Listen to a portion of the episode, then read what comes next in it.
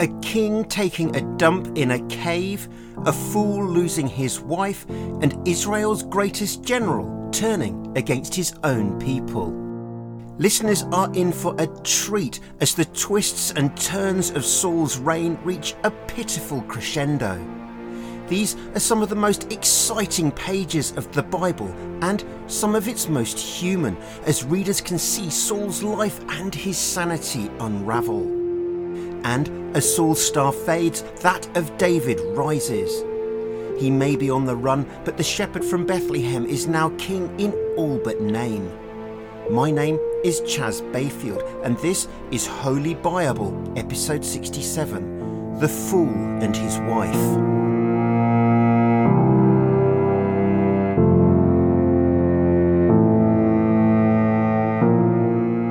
Back, Bible fans. It's great to have you on board. I'll be honest, the books of Samuel are possibly my favourites of all the Bible 66 books. Mind you, every book I've covered so far has felt for a time like my favourite. Maybe I'm just a bit fickle, but there's a lot to love, especially in this episode. After all, how many other kings have stories written about them having a poo? Before we go on, I should say to new listeners that my belief is that the Bible is for everyone, not just religious people, which is why I've produced this podcast. These stories are just too good to be kept a secret. So, Let's get back to Saul. Advance warning, he's not happy.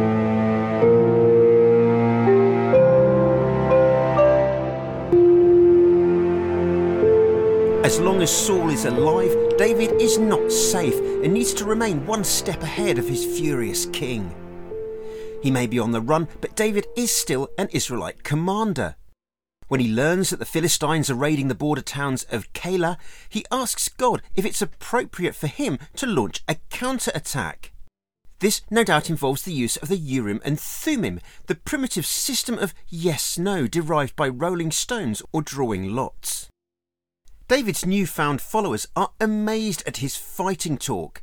They're scared enough in their own country, and now he wants them to fight Philistines. David checks in with God a second time, and, convinced that Keilah will be liberated, the men attack, winning an emphatic victory and driving the Philistines away. Readers are told that Abiathar, the sole survivor from the massacre at Nob, has brought along the ephod, the ornate bejewelled tunic worn by Israel's high priest, suggesting that worship of God continues in Israel despite the attack on its sanctuary. Saul is delighted that David is now in a city which is easy to besiege, and he heads there with his army. When David is tipped off about Saul's plans, he asks for the ephod, which he uses to divine what he believes is God's plan. The Urim and Thummim are kept in a special pocket in the garment. The answer he gets is that the city will do anything to save its own skin, and that despite having been rescued by David and his troops, its people will readily hand them over to Saul. Unsurprisingly, the men beat a hasty retreat as Saul continues to hunt them down. Now, with his troops numbering 600, David hides out in remote strongholds, and the book interprets his ability to evade Saul as an act of divine intervention. The suggestion is very much that David is God's chosen king, even though his reign has not officially begun, which is why he rolls sixes and Saul only ever rolls ones and twos. When Saul traces him to a desert hideout some 25 miles south of Gibeah, David is alerted to the danger. Jonathan meets him there and assures his friend that Saul can't touch him. David will be Israel's king, he promises, and in the New World Order, Jonathan will be his second in command. This is a fact which, according to Jonathan, Saul is already aware of, but one which he clearly has yet to come to terms with. It's a flying visit, and after the two men make a solemn promise to rule Israel together, Jonathan leaves David in the fortified desert town of Ziph, where he remains in hiding. Sensing an opportunity, some of the locals who have remained loyal to Saul tip the king off that his enemy is with them and volunteer to hand him over. Not wanting his prey to escape yet again, Saul wants detailed intel on all David's movements so that he can flush him out. One step ahead, David disappears into the arid desert south of the Dead Sea, known as the Arabah, but Saul remains in pursuit.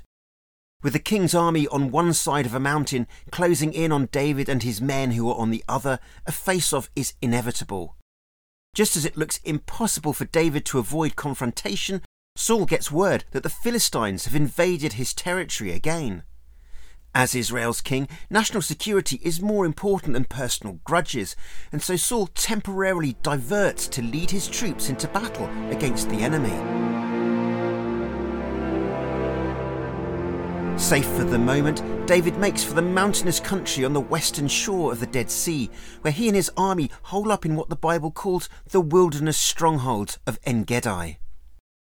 The ancient city of Ziph, some 20 miles south of Jerusalem, occupied a conical hill rising out of a forest, and it is believed that this is what is meant by wilderness stronghold. And if your brain can't cope with imperial measurements, I put the metric ones in the show notes. Once Saul has finished fending off Philistines, he goes back to chasing his adversary like a cartoon cat intent on catching a cartoon mouse.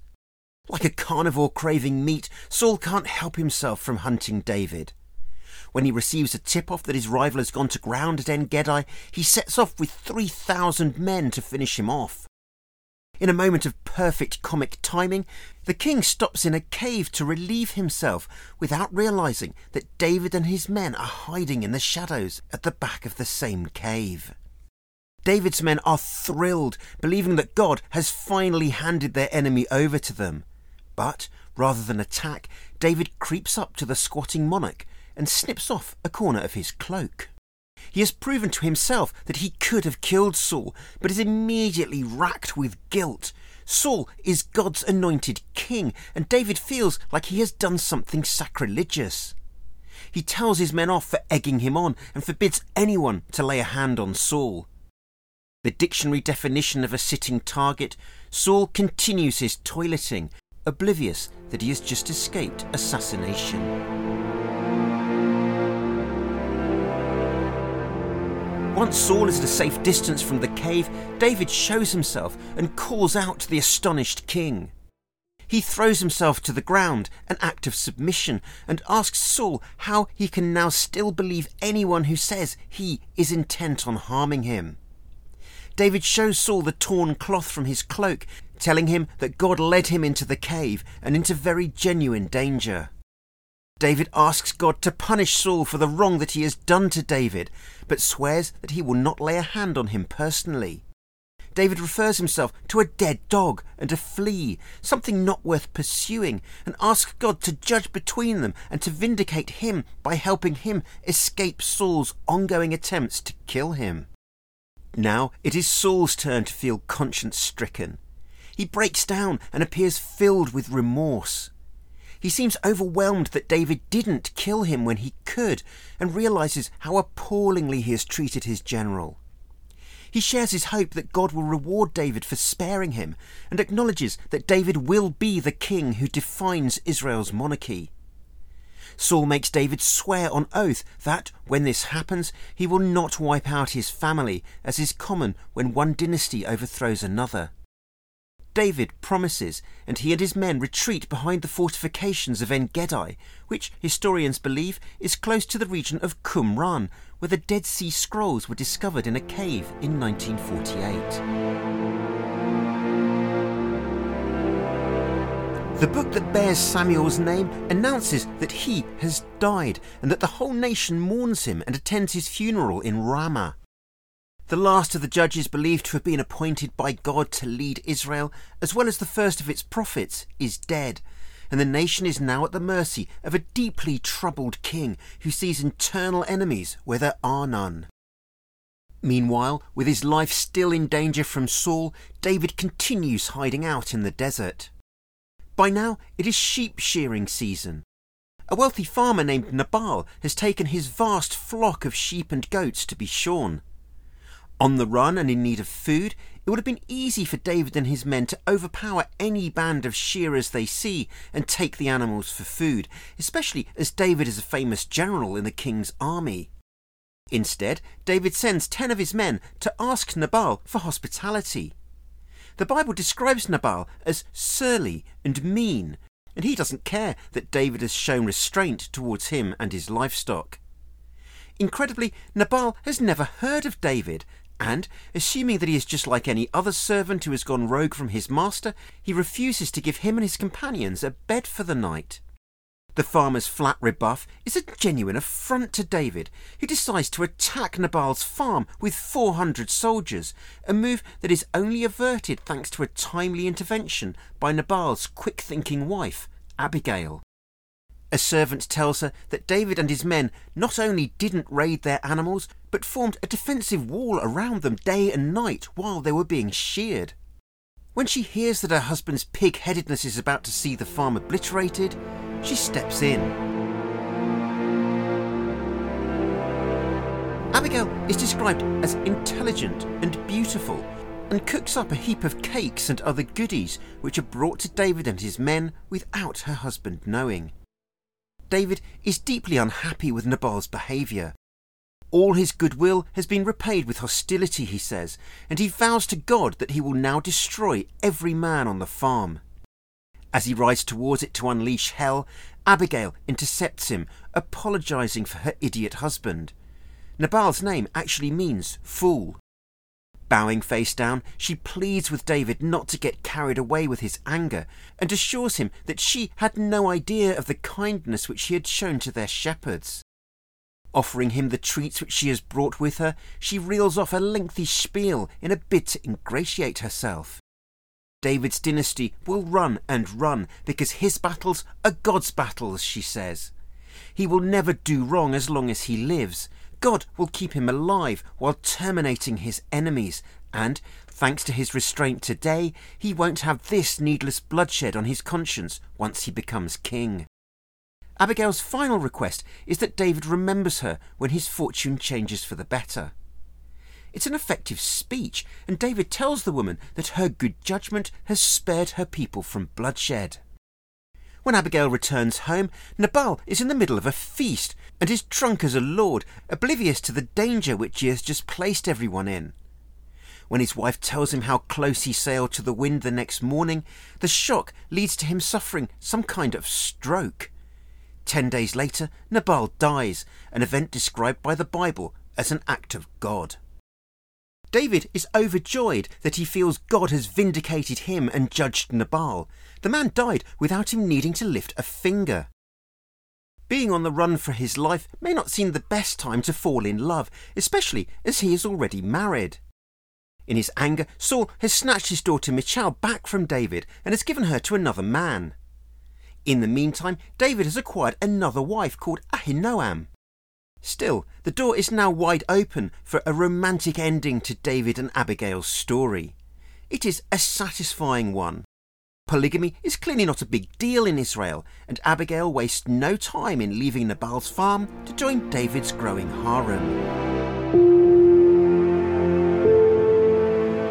Having already betrayed David once, the spiteful Ziphites continue to leak information to Saul, telling him where his enemy can be found. David may have spared Saul's life and demonstrated to him that he has no plans to harm him, but the king can't help himself and returns to his plan A of wiping out his rival.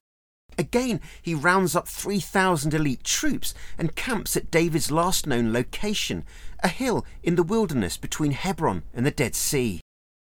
Always one step ahead, David remains in the desert and sends scouts to locate the army camp.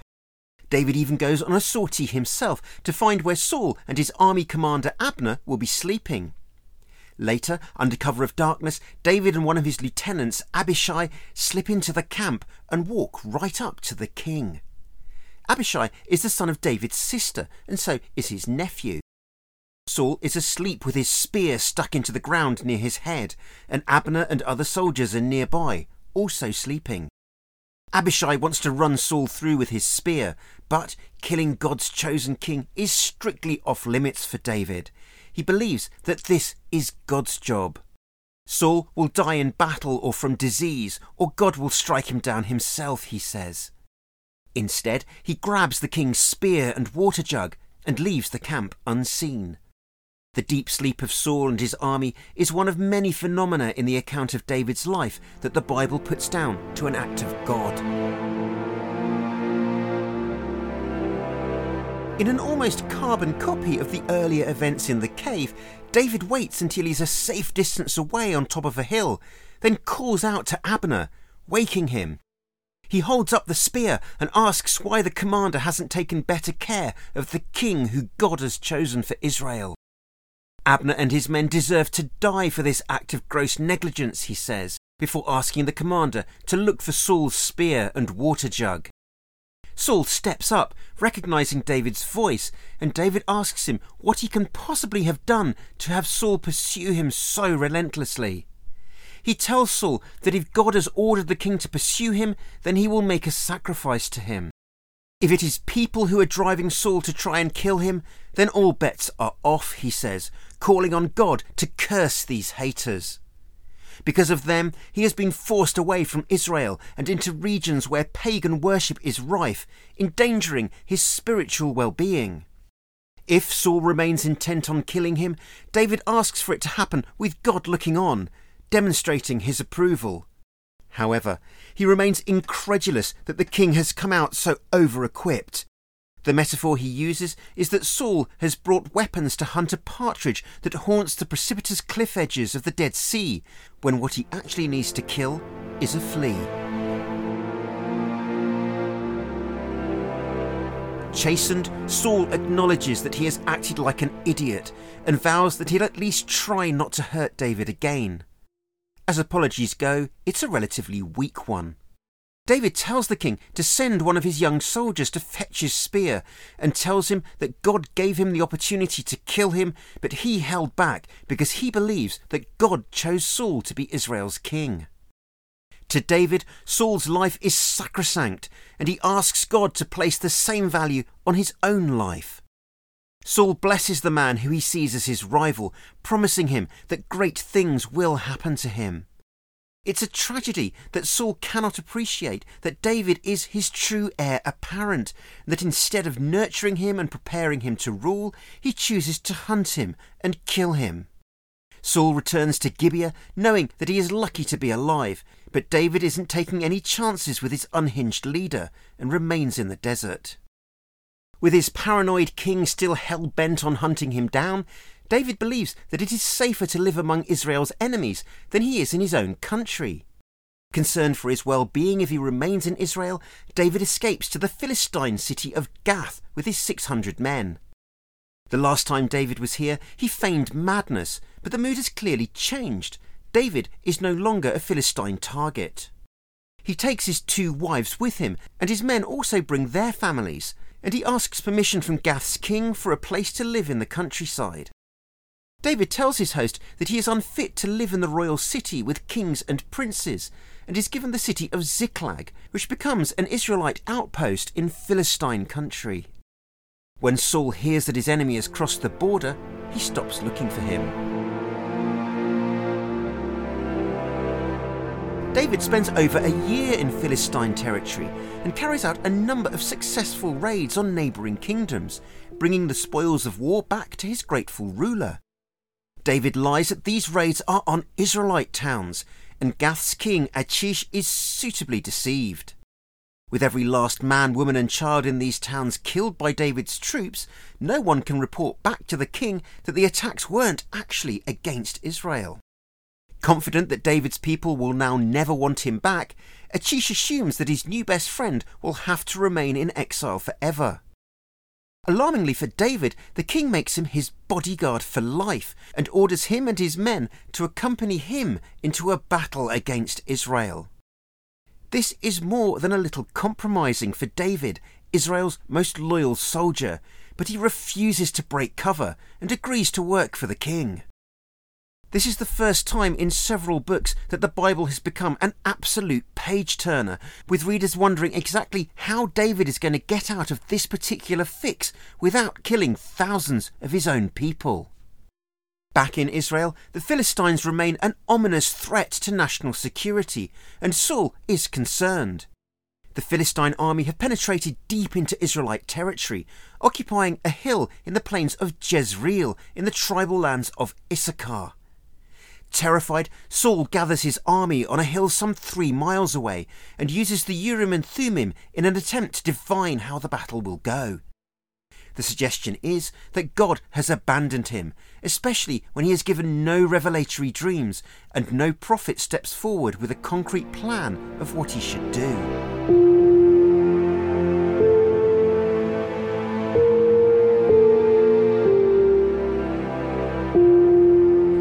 Time appears to be running out for Saul. Can Israel's king get it together and reverse Samuel's decision to replace him? Has he got enough left in the tank to turn things around and remain king? And will David accompany the Philistines into an attack against his own country? The first book of Samuel reaches its dramatic climax next time.